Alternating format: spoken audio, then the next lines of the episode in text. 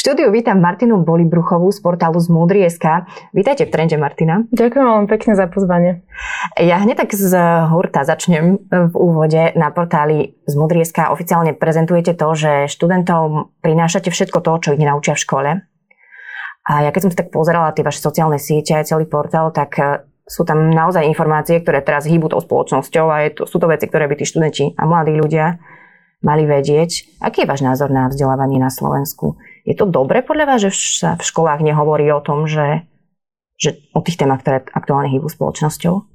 No to je v podstate dôvod, prečo sme vznikli, čiže samozrejme, že si myslím, že to tam veľmi chýba, e, že všetky nejaké praktické aktuálne témy v školách takmer vôbec nenájdeme. A my sme sa vlastne stretli takí šiesti mladí ľudia v roku 2018 ešte, ktorí, ktorým presne toto chýbalo. Že my sme vlastne skončili stredné školy, v tej dobe už aj vysoké školy a stále sme mali pocit, že vlastne nie sme vôbec pripravení na ten nejaký dospelácky život, že ako náhle prišli veci ako daňové priznanie alebo voľby, tak vlastne sme si všetko museli googliť, napriek tomu, že sme v podstate všetci vychodili veľmi kvalitné školy ale, ale akoby sme vôbec neboli pripravení na skutočne reálny život. Čiže, eh, čiže myslím si, že to veľmi chýba a to je vlastne dôvod, prečo z Múdry vzniklo a aspoň nejakým spôsobom sa to snažíme eh, prinášať tým študentom. Bolo to možno aj o tom, že ste mali problém zapojiť sa do konverzácie s dospelým človekom? Bolo to aj tak a v prvom rade to bolo aj o tom, že tí dospelí ľudia nás uh, do nejakej míry aj vystrnaďovali z tých konverzácií, lebo mali pocit, že až čo ty o tom vieš? A, a akoby, že um, tam, tam prebiehali tieto nechcem to povedať, že ponižovania, ale, ale akoby rátali s tým, že mladí ľudia aj tak o tom nič nevedia. V podstate aj mali pravdu, ale je to veľká škoda, lebo veď mladí ľudia sú tí, čo by mali do veľkej miery formovať tú spoločnosť, lebo pre nich tá spoločnosť tu bude ešte desiatky rokov fungovať. Takže Takže asi tak. Myslíte, že je podcenené to vzdelanie v rámci aj mediálnej výchovy a vedeckej výchovy na školách? Je to veľmi, veľmi podcenené. Je to aj sama na sebe vidím, eh, že čím viac pracujeme na týchto témach kritického myslenia a mediálnej výchovy v rámci zmúdry, tak ja sama sa veľmi veľa učím. A hlavne vidím to, že je to naučiteľné, že je to akoby pomerne jednoduchý skill alebo nejaká um, schopnosť je tam pár základných pravidel, ktoré by človek mal dodržiavať a potom je oveľa odolnejšie voči hoaxom, voči rôznym dezinformáciám. Čiže ak by sa toto dostalo na školy a učilo by sa to, tak e, by sme boli možno oveľa ďalej ako spoločnosť. Mm-hmm. Dobre, že ste hovorili o tých hoaxoch, lebo podľa analytičky Globseku Kataríny Klingovej verí hoaxom a dezinformáciám až 56% Slovákov. A je to najviac z krajín V4 sú to desivé dáta pre vás? Sú to veľmi desivé dáta a hlavne to začalo byť pre mňa osobne teraz trošku uh, úplne e, osobného názoru uh, v čase uh, tohto očkovania a pandémie, lebo dovtedy to bolo tiež rovnako desivé, a, ale preukazovalo sa to vo veciach, ktoré možno neboli až tak akoby priamo ohrozujúce nás, ale teraz mám pocit, že ide o životy a, tam už vidím naozaj problém. No to je moja ďalšia otázka, že vy ste vznikli v roku 2018 koncom roka, kedy ja som ešte tie hoaxy alebo dezinformácie alebo poplašné správy až tak úplne nevnímala, že existujú. Teraz v čase pandémie je to naozaj veľmi, veľmi, veľmi silné. Uh, z akého dôvodu ste teda vznikli? Prečo? Okrem toho, že ste chceli sa zapojiť do konverzácie s dospelými ľuďmi, ale prečo? Lebo aj v boji s hoaxami ste predpokladám začali už vtedy. Tak, je to tak. My sme začali uh, v podstate najskôr takým, takou jednoduchou videosériou o kariérnych témach, ale hneď na to boli prezidentské voľby, mm-hmm. uh, kde sme urobili videosériu práve o tomto a, a už vtedy to bolo pomerne silné, že vtedy jasne nebola pandémia, nebolo to život a zdravie ohrozujúce, ale veľmi sa tam ukazovali tieto um, akoby politické problémy a uh, keď jednotliví kandidáti tvrdili nepravdy, na základe toho uh, ľudí, ľudia boli oklamaní a my sme skrátka videli, že toto nemôže viesť k ničomu dobrému a čím skôr začneme aj my akoby prikladať ruku k dielu, tak uh-huh. tým lepšie to môže byť. Prečo ľudia veria hoaxom? Je tá pravda pre ľudí komplikovaná? Lepšie sa im počúvajú alebo príjmajú práve tie také jednoduché polopravdy? Nie som v tomto žiaden odborník, čiže uh, opäť to bude iba nejaký môj názor, ale sú, áno, je to tak, že náš mozog má veľmi rád zjednodušené veci, veľmi rád uh, podlieha nejakým stereotypom mm-hmm. a napríklad aj platí to, že keď máme tendenciu niečomu veriť, tak uh, vyhľadávame informácie, ktoré to potvrdzujú. A bohužiaľ v tomto napríklad sociálne siete sú veľmi zradné, lebo pokiaľ si vy prečítate nejaký článok uh, napríklad proti očkovaniu, tak Facebook si vyhodnotí, že toto je to, čo sa vám páči a ukazuje vám toho viac a viac a viac. A teda prehlbujú vo vás tento názor. A máte pocit, že ste naozaj obklopení uh, tými správnymi informáciami, ktoré hovoria vo váš prospech, respektíve prospech vášho názoru. Uh-huh. Takže je potom veľmi náročné výjsť z toho kruhu, lebo naozaj e, je to už potom všade okolo vás. E, je veľmi pravdepodobné, že v prípade týchto mladých ľudí, ktorým sa my venujeme, že si to isté myslia ich rodičia uh-huh. a, a akoby pokiaľ nemajú nejakú veľmi silnú motiváciu a nejakú, nejaký veľmi silný iný vplyv zvonku, uh-huh. tak, e, tak odtiaľ ani nedokážu úplne výjsť. Takže toto sa my trošku snažíme. Jasné. Vieme mi vôbec povedať, že ktorá veková kategória je najnáchylnejšia na tieto hoaxy? Lebo mladí ľudia si už nezvedia tie informácie možno nejakým spôsobom overiť. Aj vy to určite vš- veľmi sa hlasno o tom hovorí, lenže kategória veková možno našich rodičov, ktorá bola zvyknutá na tlačené noviny a jediný zdroj informácií, rádio možno a tak ďalej, je teraz práve veľmi náchylná. Ja to vidím na, nie že na svojich rodičoch, ale naozaj aj na rodičoch mojich známych a tak ďalej, že neoveria si tú informáciu a potom ju ďalej šíria a veľmi jednoducho sa im verí takýmto veciam. Čiže vieme, máme na toto dáta, že ktoré možno ktoré možno tie vekové kategórie sú najnáchylnejšie na hoaxy? Určite na to nejaké dáta sú. Uh-huh. Ja ich osobne takto z hlavy neviem, ale úplne iba tak, ako aj vy hovoríte, z nejakého akoby, že logického úsudku a aj z osobnej skúsenosti je to naozaj tak, že tí starší ľudia um, majú bohužiaľ veľmi obmedzený prístup k nejakým informáciám a um, veľmi veria aj takým tým jedna pani povedala, uh-huh. čiže ako náhle sa stretnú s tetou, ujom, ktorí im povedia, e, joj, Aneška, nechod sa očkovať, tak uh-huh. uh, oni sa zlaknú a to je ďalšia vec, že majú aj veľa strachu v sebe. Uh-huh. Uh, čo je úplne logické aj z hľadiska nejakého zdravotného stavu, že už sú predsa náchylnejší na takéto veci. Uh, ale áno, tí mladí ľudia majú veľkú výhodu v tom, že uh-huh. predsa len majú prístup k obrovskému množstvu informácií. Na druhej strane, vybrať si z nich tie správne vie byť uh-huh. veľmi náročné. No a vy teda chodíte do škôl ako vyzerá tá edukácia konkrétne týchto eh, študentov, mladých ľudí? No my uh, v prvom rade sme akoby že online platforma, ale spolupracujeme s učiteľmi, aktuálne vyše 5000 učiteľov je registrovaných uh, na zmudry.sk a pripravujeme im metodické materiály, tak aby... Pardon, že vám do toho skáčem. E, vychádza to z ich iniciatívy, alebo je to vaša iniciatíva? Vy oslovujete tých učiteľov, tie školy? No to, to je presne tak, že my veľmi, veľmi sme bojovali zo začiatku, aby sme naozaj nahnali aspoň pár stovák učiteľov. Uh, nechcem to povedať blbo, ale vďaka Bohu za pandémiu v tomto, že nám mm-hmm. veľmi pomohla, keďže boli odkazaní na online vyučovanie a hľadali rôzne zdroje a materiály. Čiže vtedy sme my veľmi vyrástli a aj sme pripravili uh, videokurs priamo pre učiteľov o tom, ako vzdelávať online a prečo je to dobré. Čiže my sme v tom boli veľmi aktívni a aj dodnes sme veľmi aktívni. Snažíme sa ich vyhľadávať a cieliť na nich. A vlastne im pripravujeme tie metodické materiály, kde oni už potom kvázi nemusia ani pohnúť prstom mm-hmm. a využívajú naše, naše videá v rámci hodiny a tá hodina je celá nejakým spôsobom vystavaná.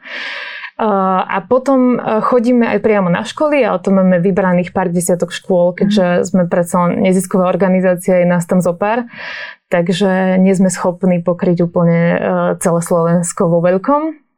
Ale chodíme teda aj takto odučiť raz za čas nejakú hodinu a je to vždy skvelý zážitok sa stretnúť s tými študentami a musím povedať, že aj veľmi pozitívny, mm. že, že to vždy akoby uh, dá to človeku takú nádej, že vôbec to nie je zle. Chodíte aj do regiónov? Chodíme aj do regiónov, práve že veľmi preferujeme regióny.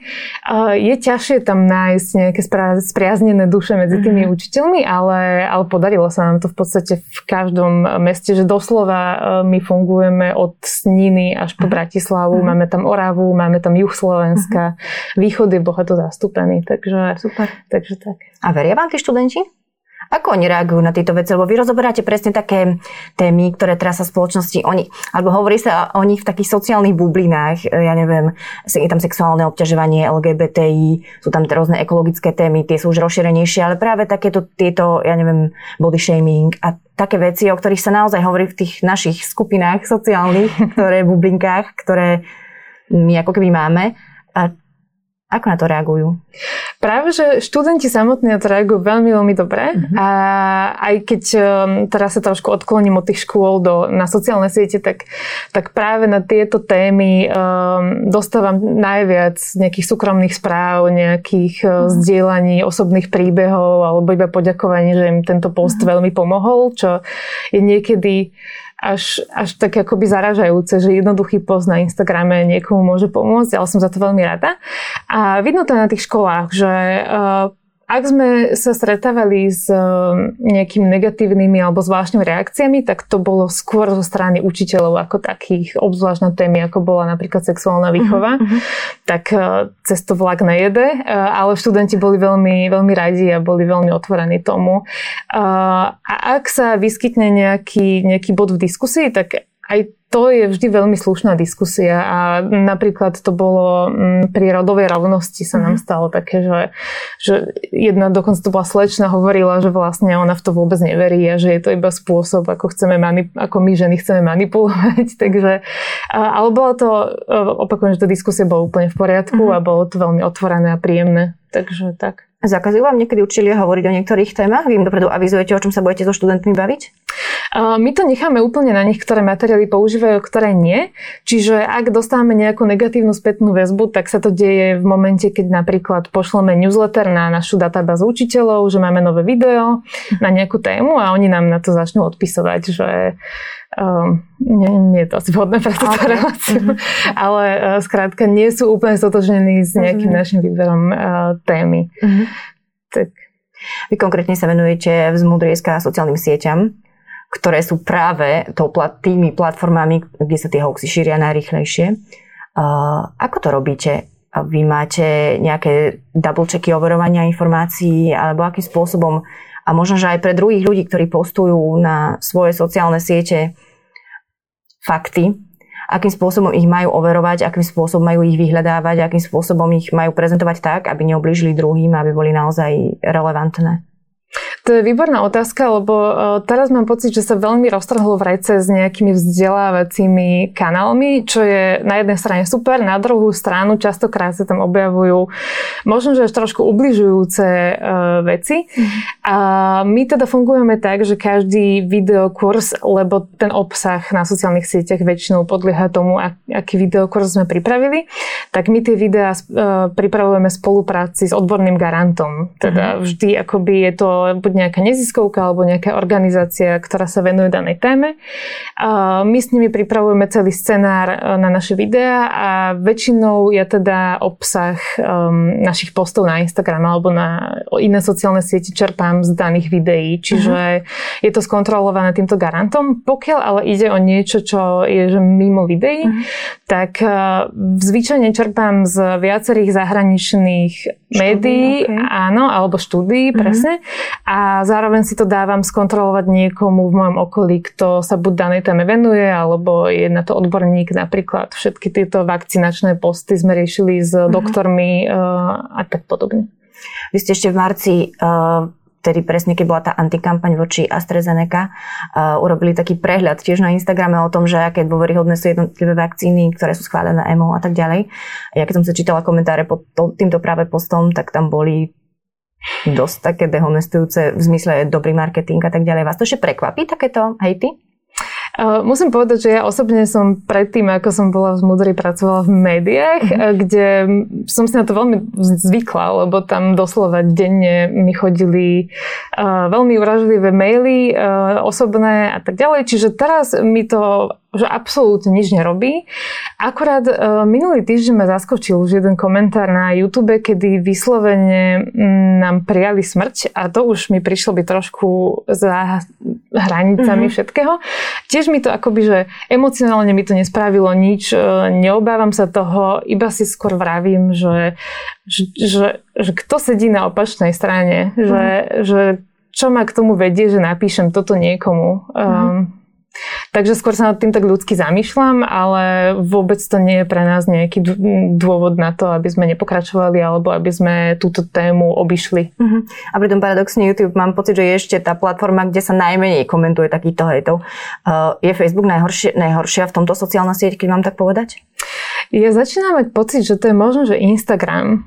Uh-huh. Zmenilo sa to uh-huh. určite, ale... Počas pandémie? Mm, nie som si úplne istá, že kedy to nastalo, ale myslím si, že to prišlo s tým, ako sa na Instagram um, nasťahovalo viac a viac ľudí, viac a viac trolov. Je tam predsa len akoby väčšia anonimita, lebo mhm. tie niky sú také mm, kadejaké, tie profily vedia byť súkromné, zamknuté. Uh, na Facebooku samozrejme to ide tiež. My mhm. teraz chystáme video o troloch, čiže uh-huh. presne uh, mám prehľad o tom, čo všetko sa dá. Je to, je to úplne desivé. Ale, ale ten Instagram, možno, že to je tým, že tam akoby máme najväčší following, najviac ľudí nás tam sleduje aktuálne, tak aj tých komentárov je tam najviac mm-hmm. a tým pádom logicky je veľmi negatívnych. Mážete komentáre?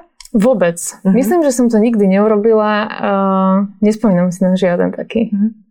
V súčasnosti ministerstvo zdravotníctva a Eduard, Eduard Heger, premiér, eh, veľmi akcentujú na to, aby sa dovolenkovalo doma, aby sa necestovalo. Eh, Slovensko sa troška rozdeľuje teraz eh, na očkovaných a neočkovaných ľudí. Dá sa aj toto komunikovať s mladými ľuďmi, že aby dovolenkovali doma, aby si dávali pozor, kam idú, do akých krajín. Robíte to alebo mienite toto robiť?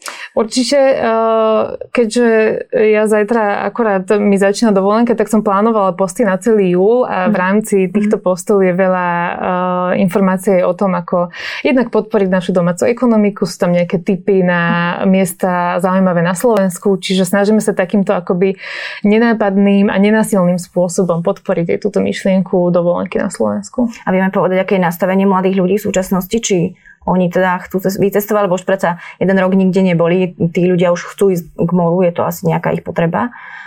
Vieme, aké je nastavenie mladých ľudí v tomto prípade?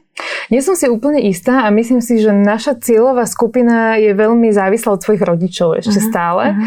takže tam e, sa oni musia spolahnúť na rozhodnutie ich. Uh, ale verím, minimálne to môžem povedať, že verím, že ak budú cestovať, tak to budú robiť zodpovedne, uh, že budú čo najväčšej miere zaočkovaní a pokiaľ z nejakého dôvodu nie sú, tak uh, dodržia všetky uh-huh. karanténne opatrenia.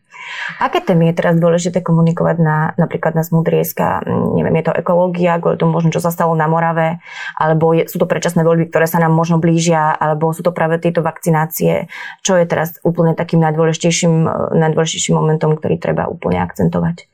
My máme taký mix akoby lifestyleových a občianských tém a čo pozorujem, že najviac nejako rezonuje medzi mladými je tým, že prišlo leto, je určite nejaký vzťah k svojmu telu. Uh-huh a celkovo tieto psychologické dopady aj pandémie, napríklad e, nejaké úzkostné poruchy, mm. na to veľmi veľa reagujú. A potom, samozrejme, mali sme teraz dve ekologické videá, tie mali pomerne veľké ohlasy tiež medzi mladými ľuďmi, lebo to je podľa štatistík u nich téma číslo jedna, mm-hmm. ktorá ich trápi a zaujíma. Mm-hmm. A Vakcinácia, bohužiaľ, mysleli sme si, že to bude téma na 2-3 mesiace, čiže bohužiaľ ešte stále aj toto. Tam sa snažíme skôr reagovať na, na nejaké aktuálne problémy, ktoré vzniknú, lebo už sme takých akoby že všeobecných postov robili veľmi veľa aj videí. Mm. Takže už iba pokiaľ sa vyskytne nejaká špeciálna udalosť, tak sa na to snažíme reagovať, respektíve sa snažíme podporiť nejakú dôveru v vedu a mm. doktorov a, a Jasné. Tak. V úvode sme spomínali, že tým hoaxom a dezinformáciám sa veľmi ľahko naletí. Vám sa už stalo, že tiež ste naleteli na nejaký hoax? Ja som na týmto včera rozmýšľala, predtým ako som išla sem. Uh, neviem si na ne spomenúť, ale som si úplne istá, že sa mi to stalo. Vlastne na jeden som si spomenula mm. a je to pomerne zahambujúce, ale však uh, poviem to, uh, že som ako mala dôverovala tomu, že uh, dvojičky si zhodili sami Američania, lebo mi to prišlo byť absolútne logické z toho, čo som videla na YouTube. Teraz už sa na to samozrejme pozerám úplne inak a tam presne uh, som sa stala obeťou toho, že som mala jeden jediný zdroj, ktorý ma presvedčil, lebo to urobili tak, aby ma presvedčili. Uh-huh. A vôbec som si to neuverila uh, z nejakých ďalších zdrojov alebo nejakých naozajstných odborníkov. Ani som vôbec nevedela, či to, čo to video tvrdí, je pravda alebo nie. Ale uverila som tomu, lebo to emocionálne veľmi zafungovalo. No uveriť sa tomu teda samozrejme dá a dôležité je sa z toho poučiť. Vy ste to šírili ďalej, tento hoax? Ale... Nie, nie, nie. Našťastie ešte vtedy bola, uh, bola iná doba, takže som to nešírila. Ale možno keby, že vtedy už je Facebook, tak, uh, mm-hmm. tak to aj šírim. To je mm-hmm. pravda. Tak ja verím, že nebudeme šíriť hoaxy, že budeme dovolenkovať doma alebo zahraničí veľmi bezpečne. Ja ďakujem, že ste prišli. To bola Martina Polibruchová zo Zmudrieska. Ďakujem vám pekne. Ďakujem vám pekne aj ja.